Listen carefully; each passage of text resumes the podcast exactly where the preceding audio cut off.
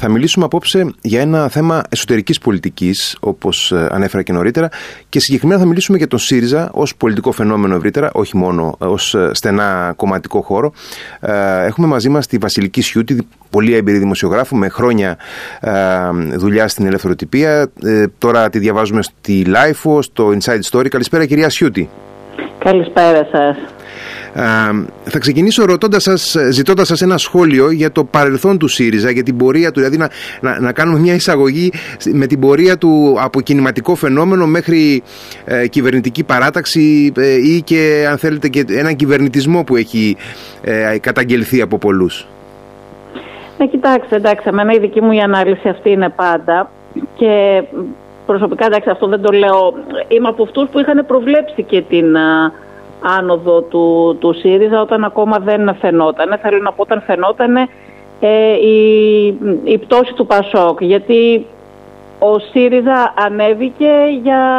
Δηλαδή, εμένα η αναλύσή μου είμαι από αυτούς που λένε ότι που υποστηρίζουν γιατί υπάρχουν δύο διαφορετικές αναλύσεις εδώ πέρα. Το ενα η μία θεωρεί επίτευγμα του Αλέξη Τσίπρα την άνοδο του ΣΥΡΙΖΑ και η άλλη θεωρεί ότι είναι σε μεγάλο βαθμό φαινόμενο της συγκυρίας που απλά αξιοποίησε η ηγεσία του ΣΥΡΙΖΑ. Ε, η δική μου ανάλυση αυτή Δηλαδή είμαι από αυτούς που θεωρούν ότι ο ΣΥΡΙΖΑ ευνοήθηκε από τη συγκυρία λόγω της πτώσης του ΠΑΣΟΚ. Ε, οι ψηφοφόροι του ΠΑΣΟΚ θέλησαν να έμειναν ανέστη μετά τα γεγονότα της ε, δεκαετίας 10-12 και ένα μεγάλο τμήμα των ψηφοφόρων του ΠΑΣΟΚ μετακόμισε στο ΣΥΡΙΖΑ. Ο ΣΥΡΙΖΑ βρέθηκε πάνω σε αυτό το κύμα της ε, διαμαρτυρίας, το οποίο τον έριξε, τον έφερε στην εξουσία και από εκεί και πέρα το διαχειρίστηκε αρκετά ικανοποιητικά για αυτόν, δηλαδή κατάφερε να μείνει πέντε χρόνια σχεδόν στην ε, εξουσία, ωστόσο δεν κατάφερε ποτέ να πάρει τα ποσοστά που είχε το ΠΑΣΟΚ, δεν κατάφερε ποτέ να πετύχει αυτοδυναμία. Ε, Οπότε και, και τώρα βλέπουμε ότι είναι σε μια κατάσταση πάλι που αδυνατεί να εισπράξει την ε, φθορά που παρουσιάζει η Νέα Δημοκρατία ως μια παράταξη που κυβερνάει. Ε, πολλοί σχολιάζουν πάνω σε αυτό ακριβώς που λέτε ότι ε, ενώ ακριβώς ε, ε, πήρε ε, στους κόλπους του ε, ένα σημαντικό κομμάτι ψηφοφόρων του, ε, του παλιότερου Πασόκ, ο ΣΥΡΙΖΑ δεν κατάφερε να, να αναπτύξει τις ίδιες επαφές, τις ίδιες σχέσεις και ρίζες στην κοινωνία, στο κοινωνικό σώμα, κάτι που φαίνεται από την αδυναμία του να αναπτύξει ισχυρή παρουσία σε συνδικαλιστικούς φορείς, στην αυτοδιοίκηση κλπ. Ναι, αυτό είναι γνωστό και είναι και πάρα πολύ σημαντικό και έχει πολύ μεγάλη σημασία. Όπως το είπατε, δεν κατάφερε ποτέ ο ΣΥΡΙΖΑ να ριζώσει με τον τρόπο που είχε ριζώσει το ΠΑΣΟΚ και να αποκτήσει ρίζες στην κοινωνία. Το βλέπουμε αυτό γιατί δεν έχει καθόλου δυνάμεις στην τοπική αυτοδιοίκηση. Δηλαδή, το ΠΑΣΟΚ ακόμα και στις χειρότερες τους στιγμές είχε πολύ μεγαλύτερη εκπροσώπηση στην τοπική Το ίδιο και στον ε, συνδικαλισμό. Ούτε στο συνδικαλισμό έχει δυνάμεις ε, ο ΣΥΡΙΖΑ, το ΠΑΣΟΚ εξακολουθεί να έχει ισχυρότερη εκπροσώπηση στους α, χώρους αυτούς. Αυτό ναι, είναι αλήθεια. Δεν κατάφερε και αυτό λέει κάτι. Και αυτό που είπαμε πριν, ότι δεν κατάφερε ποτέ να κερδίσει ε, αυτοδυναμία. Ε, κυβέρνησε 4,5 χρόνια και δεν επιδοκιμάστηκε από τον ελληνικό λαό. Ξέρετε, mm. όποιος θα πηγαίνει καλά όταν κυβερνάει, ο λαός τον ξαναψηφίζει. Έτσι. Ο ΣΥΡΙΖΑ δεν επιδοκιμάστηκε και δεν έχει καταφέρει ποτέ ούτε στην κοινωνία να ριζώσει όπως το Πασόκ, ούτε και να... Ε, καν δεν επιδοκιμάστηκε. Οπότε τώρα έχει ένα θέμα. Δηλαδή έχει ένα θέμα, αυτό προσπάθησε να λύσει σε ένα βαθμό και με τη χθεσινή διαδικασία και με το συνέδριο. Ε, εν μέρη πέτυχε ο Τσίπρας τους στόχους του, φοβάμαι τον βασικότερο δεν τον πέτυχε. Ο οποίος ποιος ήταν; Ε, εγώ, ε, κατά τη γνώμη μου, ο, ο Τσίπρας είχε δύο στόχους. Ο ένας στόχος είναι να ελέγξει το κόμμα απόλυτα, ώστε να μην αμφισβητηθεί την επόμενη μία σίτα, δηλαδή πλησιάζουν οι εκλογες Κατά πάσα πιθανότητα, όπως φαίνονται τώρα τα πράγματα, γιατί δεν μπορούμε να προβλέψουμε το μέλλον, δεν θα, θα κερδίσει τις εκλογές αυτές, οπότε το σύνηθες είναι όταν ένας αρχηγός χάνει εκλογές να αμφισβητείται. Αυτό ήθελε να προβλέψει, ήθελε να εκλεγεί από την βάση για την οποία ο ίδιος μετά την ήττα του 19 είπε ότι δεν θα πήγαινε σε εκλογές από τη βάση αλλά από το συνέδριο και είχε πει ότι διαφωνεί με τις ε, ανοιχτές που τις είχε χαρακτηρίσει «μπάτε σκύλια λέστε», αυτή είναι δική του φράση, όχι δική μου. Ε, αυτό που είχε διαψεύσει κατηγορηματικά ότι θα έκανε, ακριβώς αυτό έκανε τελικά, δηλαδή άλλη μια φορά που είπε κάτι και δεν θα το κάνει και το έκανε. Ε, ο λόγος είναι ακριβώς αυτός, για να πει στο κόμμα ότι εγώ βγήκα από τη βάση και δεν μπορώ να αμφισβητηθώ και να παραμείνει. Αυτό το στόχο τον πέτυχε.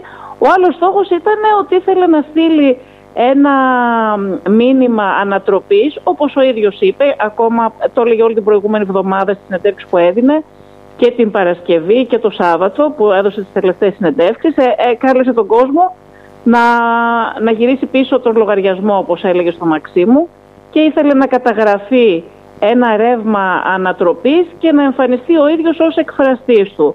Αυτό δεν το πέτυχε. Δηλαδή οι, οι 110.000 ε, που ανταποκρίθηκαν στο κάλεσμα 170 νομίζω συνολικά όχι, περίπου. Όχι, όχι, όχι, όχι, καθόλου. Αυτό είναι ένα τρικ. λοιπόν, ε, δεν, δεν ψήφισαν 172.000. Αυτό μίλησε ο ίδιος για 172.000 εγγεγραμμένα μέλη προκειμένου να δώσει α, αυτήν την εικόνα επικοινωνιακά. Στην πραγματικότητα, με βάση τα στοιχεία που η Κουμουνδούρου δίνει, πήγαν και ψήφισαν 150.000. 40.000 είναι τα μέλη που είχε ο ΣΥΡΙΖΑ και ψήφισαν και για το συνέδριο, είχαν ψηφίσει για και τα όργανα του κόμματος. Για τα όργανα και 110.000 είναι οι καινούργοι που ανταποκρίθηκαν ε, τα νέα μέλη, αν, αν τελικά γίνουν μέλη, γιατί εδώ υπάρχει μια αστάθεια πάλι σε σχέση με το αν θα γίνουν κανονικά μέλη ή όχι. Ε, σε σχέση και με το τι είχαν πει στο συνέδριο, γιατί υπήρχαν ενστάσεις για το αν θα μπορούν να γίνουν κανονικά μέλη όσοι πάνε απλώς και πληρώσουν τα 2 ευρώ και ψηφίσουν. Α, ας πούμε όμως ότι είναι νέα μέλη αυτή, είναι 110.000. Συν του 40 που είχε ο ΣΥΡΙΖΑ είναι 150. Τώρα το 172 από πού προκύπτει; Ε, επειδή το νούμερο δεν ήταν τόσο μεγάλο όσο περίμεναν και επειδή φαίνεται πιο μικρό από, το, από τον κόσμο, είναι πιο μικρό από τον κόσμο που προσήλθε στις εκλογές του Πασόκ, ε, σκέφτηκαν, δηλαδή έκανε αυτό το, το τρικ το επικοινωνιακό, μίλησε για 172.000 μιλώντας για εγγεγραμμένα μέλη. Ε, προσθέτοντας δηλαδή άλλα 20.000 άτομα. Τι είναι αυτά; Αυτά πρόκειται, στη, στην πραγματικότητα είναι ανενεργά μέλη ο ΣΥΡΙΖΑ είχε γύρω στα 60.000 εγγεγραμμένα μέλη, από τα οποία όμως μόνο οι 40.000 πήγαν να ψηφίσουν και για συνέδρους στο συνέδριο και τώρα ε, για την ε, Κεντρική Επιτροπή. δηλαδή 40 συμμετέχουν στις διαδικασίες, οι άλλοι 20 δεν εμφανίζονται, δεν έχουν εμφανιστεί και δεν συμμετέχουν, άρα είναι ανενεργά μέλη. Ε, δεν τους έχουν όμως διαγράψει από τους καταλόγους τους, παρότι δεν συμμετέχουν, οπότε ο Αλέξης Τσίπρας στην ομιλία του έκανε αυτό το τρικ, τους έβαλε μέσα για να φανεί το νούμερο πιο μεγάλο, ενώ δεν είναι αφαίρετο αυτό, δεν υπάρχει δηλαδή αυτό το νούμερο στην πραγματικότητα και δεν ψήφισαν. Και είδαμε και πολλούς συναδέλφους μας δυστυχώς να την πατάνε και να είδα πάρα πολλά δημοσιεύματα. Ναι, να κυριάρχησε, κυριάρχησε αυτό το αφήγημα ναι, από χτες. Ναι, ναι. ναι, ναι, ναι. Αναφέρονται σε 172.000 άτομα που ψήφισαν, ενώ δεν, δεν υπάρχει αυτό το πράγμα. Μάλιστα. Και να σας πω και κάτι άλλο σε σχέση με το ποιοι ψηφίζουν και ποιοι δεν ψηφίζουν. Πρώτα απ' όλα στις, στις εσωκομματικές εκλογές, αν δεν έχει εξασφαλιστεί ε, το αδιάβλητο και ένα είδους ε, διαφάνειας, ε, δεν μπορούμε να ξέρουμε πόσοι πραγματικά έχουν ψηφίσει. Δηλαδή η ηγεσία του κάθε κόμματος μπορεί να μας λέει ό,τι θέλει. Πραγματικά. Δηλαδή μπορεί να μας πει και 170, και, και 200 και 250 και 300. Δηλαδή μπορεί να μας πει ό,τι πραγματικά θέλει αν δεν υπάρχει αν δεν είναι εξασφαλισμένο το αδιάβλητο και αν δεν υπάρχει διαφάνεια. Τι είναι αυτό που ε, μας δίνει κάποιες εγγύησεις, που μπορεί να δώσει κάποιες εγγύησεις στη διαδικασία; Α, το να υπάρχει εφορευτική επιτροπή από όλες τις αντίπαλες ομάδες. Δηλαδή, για παράδειγμα, στη διαδικασία του ΠΑΣΟΚ, πέρα το ότι η, η διαδικασία αυτή ήταν λίγο πιο ανοιχτή, ε, είχε τρει υποψήφιους που είχαν όλοι τους ανθρώπους στην Εφορευτική Δηλαδή δεν ήταν εύκολο να κάνει κάποιος κάτι υπέρ του Ανδρουλάκη, υπέρ του Παπανδρέου, υπέρ του Λοβέρδου, γιατί υπήρχαν και οι άλλοι που ελέγχαν τη διαδικασία. Ναι, ναι, Εδώ ναι, ναι. τι έγινε, είχαμε δύο κάλπες. Η μία κάλπη ήταν για την Κεντρική Επιτροπή που ψήφισαν 40.000 μέλη, αυτοί που είπαμε που ήταν τα μέλη του ΣΥΡΙΖΑ, έτσι. Μμμ. Εκεί πραγματικά είναι πολύ δύσκολο να γίνει οτιδήποτε, γιατί μ, υπήρχαν, υπήρχαν και αντίπαλες έτσι, ομάδες, έτσι. Είχαμε τους προεδρικούς και την ομπρέλα, που πραγματικά δώσανε μάχες μεταξύ τους με τα ψηφοδέλτια και όλα αυτά. Και είχαμε και άλλη μια κάλπη, η οποία ήταν για τον πρόεδρο. Επειδή δεν υπήρχε λοιπόν εκεί αντίπαλος, ε, ήταν εντελώς αδιάφορος στον οποιονδήποτε να, να δει ποιοι πάνε να ψηφίσουν και τι κάνουν κτλ. Οπότε δεν το λέω αυτό ειδικά για τον ΣΥΡΙΖΑ, αλλά θεωρητικά για κάθε κόμμα ισχύει αυτό, ότι αν δεν υπάρχει έλεγχος και διαφάνεια, μπορεί η ηγεσία κάθε κόμματος να μας λέει ό,τι αριθμούς θέλει. Δεν υπάρχει τρόπος να το ελέγξει αυτό κάποιος. Ε, Εμείς οι δημοσιογράφοι, για παραδειγμα δεν μπορούμε αυτό να το τσεκάρουμε. Μμμ. Είναι πολύ χρήσιμες αυτές οι διακρίσεις. Τώρα, Ναι, το ε, λέω για να το ξέρουμε πάντα. Δηλαδή, ναι, κάθε βέβαια. φορά σε τέτοιες διαδικασίες τι γίνεται. Ε, τώρα, ήδη από τα χρόνια που βρισκόταν ακριβώς πάνω σε αυτό το κύμα, στο φούσκωμά του, ο ΣΥΡΙΖΑ, ε, υπήρξε μια πολύ έντονη ε, και στελεχειακή ροή από τον χώρο του Πασόκ και της ευρύτερης κέντρο αριστερά προς το, προς το ΣΥΡΙΖΑ. Ε, έχουν αναπτυχθεί διάφορες ε, ε, φόρμουλες και πλατφόρμες, οι γέφυρες ε, με την κέντρο αριστερά και τη σοσιαλδημοκρατία. Αυτό όλο είναι μια βιώσιμη πολιτική διεύρυνση ε, ή είναι ένας εισοδισμός όπως πολλοί μέσα στο χώρο του ΣΥΡΙΖΑ το αντιλαμβάνονται και το καταγγέλνουν. Είναι ένα εγχείρημα που πέτυχε ή όχι κατά την άποψή σας; Πρώτα απ' όλα, εντάξει, το τι πέτυχε και τι δεν πέτυχε είναι σχετικό. Ε, α- Ανάλογα με τα κριτήρια που βάζει κανείς. Με κάποια κριτήρια μπορεί να πει κάποιος ότι, είναι, ε, ότι ο Τσίπρας έχει πετύχει και με άλλα κριτήρια ότι έχει αποτύχει. Δηλαδή, το γεγονός ότι πραγματικά από ένα κόμμα του 5% αυτή τη στιγμή είναι μ, αρχηγός ενός κόμματος του 30%. Εντάξει, δεν ξέρω τώρα ποια θα είναι τα ποσοστά στις επόμενες εκλογές. Εν πάση περιπτώσει είναι όμως το κόμμα της αξιωματικής αντιπολίτευσης. Αυτό από μόνο του είναι μια μεγάλη επιτυχία με ε, εντελώς αντικειμενικά κριτήρια. Μμμ. Αν όμως τώρα το κριτήριό σου είναι να είσαι ένα κόμμα με αρχές, να διεκδικείς με αξιώσεις την, ε, ε, την, ε, την εξουσία, να μ, έχει συγκεκριμένα πολιτικά χαρακτηριστικά. Ε, Από αυτήν την άποψη ο ΣΥΡΙΖΑ είναι ένα κόμμα που δεν έχει συγκεκριμένα πολιτικά χαρακτηριστικά. Αυτή τη στιγμή ονομάζεται ριζοσπαστικό κόμμα. Ε, μ, παρακαλάει σχεδόν το ΠΑΣΟΚ στις επόμενες εκλογές να συνεργαστούν ε, και του λέει τι θέλει η Σοσιαλδημοκρατία, εντάξει Σοσιαλδημοκρατία, ενώ ο ίδιος λέει ότι είναι, οι ίδιοι λένε ότι είναι ριζοσπαστικό κόμμα και μέσα στις τάξεις του υπάρχουν ακόμα και α, ακροδεξιοί και εθνικιστές από το κόμμα των α, ΑΝΕΛ. Μμμ. Ε, δεν, ήταν, δεν θεωρώ ότι ήταν όλοι ακροδεξιοί και εθνικιστές στο κόμμα των ΑΝΕΛ, αλλά είχε και τέτοια, ήταν ένα δεξιό λαϊκίστικο κόμμα που είχε και τέτοια χαρακτηριστικά και τέτοια άτομα. Υπάρχουν πολλοί από αυτούς που είναι σήμερα στον ΣΥΡΙΖΑ.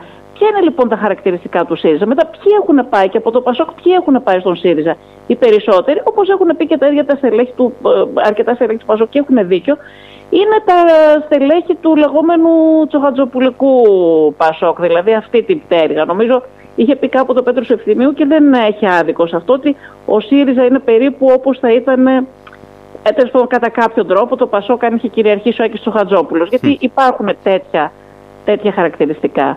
Και ε, τα περισσότερα στελέχη που έχουν πάει εκεί είναι από αυτήν την πτέρυγα.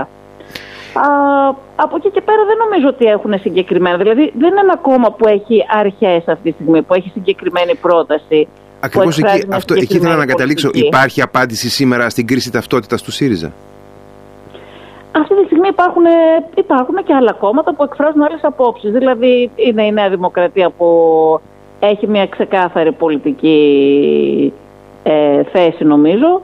Ε, το Όχι, Πασόκ ενώ, προσπαθεί ενώ, αν, να- ενώ αν, ναι. υπάρχει, αν υπάρχει μέσα στο ΣΥΡΙΖΑ ε, μια προοπτική να, να βρει μια ταυτότητα, ένα προσανατολισμό. Αυτό Όχι, εννοώ. δεν νομίζω, δεν νομίζω, δεν νομίζω, δεν νομίζω και όλες οι κινήσεις που κάνει δείχνει ότι δεν υπάρχει περίπτωση. Δηλαδή είναι ε, σε μεγάλο βαθμό ένα κόμμα με τυχοδιοκτικά χαρακτηριστικά και όχι σαφή πολιτικά και το βλέπει κανείς αυτό δεν, δεν υπάρχει μια συγκεκριμένη πολιτική πρόταση που να ε, τους εκφράζει όλους και ούτε μα, ακόμα και τώρα δεν υπάρχει πρόγραμμα πραγμα- στην πραγματικότητα. Δεν έχουν συγκεκριμένη πρόταση. Τι θέλει ο ΣΥΡΙΖΑ, θέλει σοσιαλισμό, θέλει μέσα, έχει ανθρώπους που λένε ότι είναι κομμουνιστές και έχει και άτομα που προέρχονται από τους ΑΝΕΛ. Ποια είναι η πρότασή του, δεν υπάρχει συγκεκριμένη πρόταση, δεν, δεν, ακόμα δεν έχει βρει το δρόμο τους σε αυτό και δεν νομίζω ότι θα το βρει. Δηλαδή το μόνο που είναι ξεκάθαρο είναι αυτό που λένε ότι θέλουν την εξουσία ξανά. Ε, αναφερθήκατε αρκετά στην προσπάθεια του Αλέξη Τσίπρα να ελέγξει πλήρως το, τον ΣΥΡΙΖΑ. Είναι μονόδρομος η προσωποκεντρική εξέλιξη του κόμματος ή υπάρχει περιθώριο έτσι για πιο πλουραλιστικό σχήμα; Όχι, νομίζω ότι δεν υπάρχει. Νομίζω ότι ο, ο σημερινός ΣΥΡΙΖΑ είναι ταυτισμένος με τον Αλέξη Τσίπρα ε, και δεν νομίζω ότι υπάρχει κανένας που να έχει τη δυνατότητα αυτή με τον αμφισβητήσει, ειδικά μετά τις ε, τελευταίες εξελίξεις, μετά δηλαδή τα, το συνέδριο και την χθεσινή διαδικασία, α, ελέγχει με απόλυτο τρόπο, γι' αυτό σας είπα ότι είχε δύο στόχους. Ο ένας ήταν να ελέγξει το κόμμα απόλυτα για να συνεχίσει να παραμένει στην ηγεσία του κόμματος. Είναι ήδη 14 χρόνια αρχηγός του κόμματος αυτού. Όπως ξέρετε ότι στα περισσότερα ευρωπαϊκά αστικά κόμματα όταν κάποιος χάνει τις εκλογές συνήθως Εδώ δεν έχουμε ένα τέτοιου τύπου κόμμα. Ε, παρότι έχασε τις εκλογές ε, παρέμεινε στην ηγεσία του κόμματος και μάλιστα αυτό που σχεδίασε αυτή τη στιγμή είναι να παραμείνει ακόμα και αν ξαναχάσει στις επόμενες εκλογές ε, ε, την εξουσία. Αυτό ακριβώς θέλησε να κάνει με αυτές τις διαδικασίες, να ελέγξει απόλυτα το κόμμα ώστε να μην αμφισβητηθεί και να παραμείνει στην περίπτωση που θα έχουμε και νέα ήττα. Κάτι που δεν συμβαίνει στα υπόλοιπα ευρωπαϊκά κόμματα. Ε, και η άλλη επιδίωξη, όπως σας είπα, ήταν να εμφανίσει ένα ρεύμα ανατροπής που θα εκφράζει ο ίδιος, το οποίο αυτό δεν το πέτυχε. Γιατί ρεύμα ανατροπής με 110.000 να ανταποκρίνονται στην πρόσκλησή σου δεν υφίσταται, δεν μπορεί να υπάρξει. Ε, και ένα τελευταίο ε, διτό ερώτημα με δύο σκέλη. Ε, ήθελα να ένα, ήθελα ένα δικό σας σχόλιο ε, κατά πόσον εκπληρώνει με επάρκεια ή όχι την αντιπολιτευτική αποστολή του ΣΥΡΙΖΑ ε, και δεύτερον εάν υπάρχει πραγματική προοπτική επανόδου σε τροχιά εξουσίας ή έστω και στρατηγική σύμπραξης με το κοινάλ σε έναν ευρύ έτσι, ε, κεντροαριστερό και αριστερό συνασπισμό. Ναι, το αν εκπληρώνει την, τον αντιπολιτευτικό ρόλο του αυτό πάλι επίσης είναι λίγο ε, υποκειμενικό. Ε, κατά τη γνώμη μου αυτό εξαρτάται πάλι από το πώς το βλέπεις. Εγώ πώς θα το έβλεπα. Ε, ο ΣΥΡΙΖΑ είναι ένα κόμμα το οποίο εκφράζει υποτίθεται τους, ε, τα πιο χαμηλά κοινωνικά οικονομικά στρώματα, την εργατική τάξη κτλ. Από την ε, αντιπολίτευσή του δεν θα έλεγα ότι προκύπτει κάτι τέτοιο. Τον είδαμε ακόμα και στο θέμα των υπερκερδών που έθιξε και ο ΣΥΡΙΖΑ, όπως και το Κινάλ, και οι δύο το έθιξαν αυτό, είδαμε ότι ο, ο, ο πρόεδρος του δεν τόλμησε καν να πει για ποιους επιχειρηματίες και ποιες επιχειρήσεις ε, ε, μιλαμε ε, δεν νομίζω ότι οι προτάσεις του αυτή τη στιγμή και οι θέσεις του και ο τρόπος που κάνει αντιπολίτευση είναι επίσης αρκετά συγκυριακός. Για παράδειγμα πάλι υπάρχει ακόμα, δεν, δεν, έχει ένα έλλειμμα αξιοπιστίας το οποίο δεν το έχει καλύψει. Ε, για παράδειγμα βλέπουμε τώρα ότι αντιτίθεται στο θέμα της συμφωνίας με τις Ηνωμένες Πολιτείες. Μα όπως βγήκε και ο ίδιος ο πρέσβης των Ηνωμένων Πολιτειών και είπε, ήταν ο ΣΥΡΙΖΑ αυτός που ξεκίνησε. Του θυμόμαστε όλοι ότι ενώ όντως κάποτε ο ΣΥΡΙΖΑ είχε ένα αντιαμερικανικό προφίλ, του θυμόμαστε όλοι όταν κυβέρνησαν ε, και είχαν την εξουσία, πώς πήγαιναν στην Αμερικανική πρεσβεία, στείνονταν στην ουρά για να δώσουν το χέρι στον πρέσβη mm-hmm. ε, εγκομίαζαν όχι μόνο τις Ηνωμένες Πολιτείες και τον ίδιο τον Τραμπ. Δηλαδή όταν έχεις εγκομιάσει τον ίδιο τον Τραμπ έτσι και την πολιτική του ε, είναι πολύ δύσκολο μετά. Δηλαδή τώρα τι έγιναν αντιαμερικάνοι θέλω να πω εντάξει ξέρω εγώ πόσο πιστικό, πιστική είναι αυτή η αλλαγή ας πούμε και αυτό το είδος της α, αντιπολίτευσης. Κάποιοι μπορεί να το θεωρούν ειλικρινές. Τι να πω. Εγώ προσωπικά δεν θεωρώ ότι μας έχει δώσει στοιχεία ε, ότι έχει καλύψει το έλλειμμα αξιοπιστίας που, που είχε την περίοδο που, που κυβέρνησε και την προηγούμενη περίοδο. Δεν μεσολάβησε και κάποια σοβαρή αυτοκριτική παρεμπιπτόντως, θα κάνω ένα σχόλιο. Όχι, όχι. Δεν, μα και αυτό προσπάθησε. Ο λόγος που καθυστέρησε πάρα πολύ το, το συνέδριο, το οποίο έπρεπε να γίνει από το 19 και το καθυστερούσε, ήταν και αυτό. Γιατί του ζητούσαν από το κόμμα εντόνως να να γίνει αυτοκριτική, να συζητήσουν το τι έφτεξε, πώς κυβέρνησαν, γιατί κυβέρνησαν, γιατί και προσπάθησε να το πάει όσο πιο αργά γίνεται για να ξεχάστηκε, κάνανε μόνοι τους μία έκθεση την οποία εντάξει στην ουσία δεν έγινε ούτε διάλογος, συζήτηση ούτε τίποτα. Ε, το βάλανε κάτω από το χαλί και πήγανε παραπέρα. Ναι, δεν έγινε αυτό το πράγμα και είναι πολύ βασικό και ούτε και πρόκειται να γίνει φυσικά αφού δεν έγινε και, ναι, και στην ώρα του. Με ρωτήσατε και κάτι άλλο όμως που το, το ξέχασα. Ήταν είχε δύο ε, ναι, αν υπάρχει πραγματική προοπτική επανόδου σε τροχιά εξουσίας ή έστω στρατηγική σύμπραξη με το κοινάλ.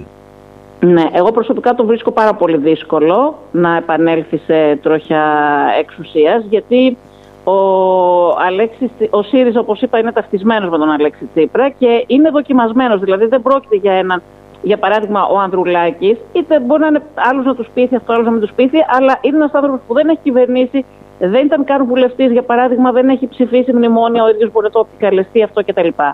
Ε, εδώ έχουμε έναν άνθρωπο που κυβέρνησε ε, δοκιμάστηκε και αποδοκιμάστηκε από τους ε, ψηφοφόρους. Δεν έχει να παρουσιάσει κάτι, δηλαδή ξαναήρθε χωρίς να έχει κάνει καν αυτοκριτική όπως είπατε κι εσείς.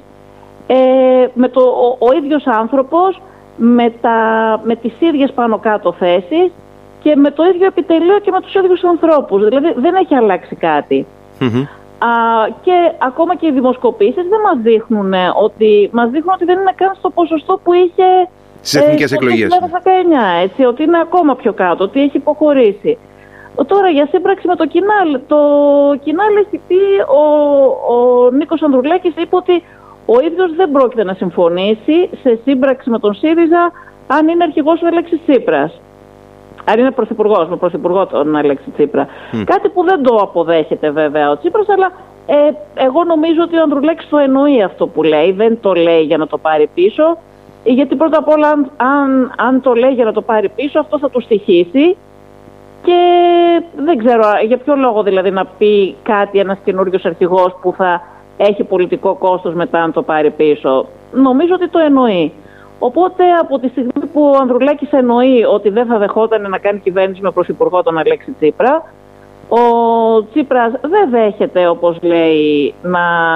Δηλαδή ακόμα και θεωρητικά το να συγκυβερνούσε με το Πασόκ δεν δέχεται αν δεν είναι ο ίδιος πρωθυπουργός. Οπότε εδώ πέρα υπάρχει ένα πρόβλημα με τα σημερινά δεδομένα. Δεν, δεν το βλέπω δηλαδή με τα δεδομένα που έχουμε σήμερα.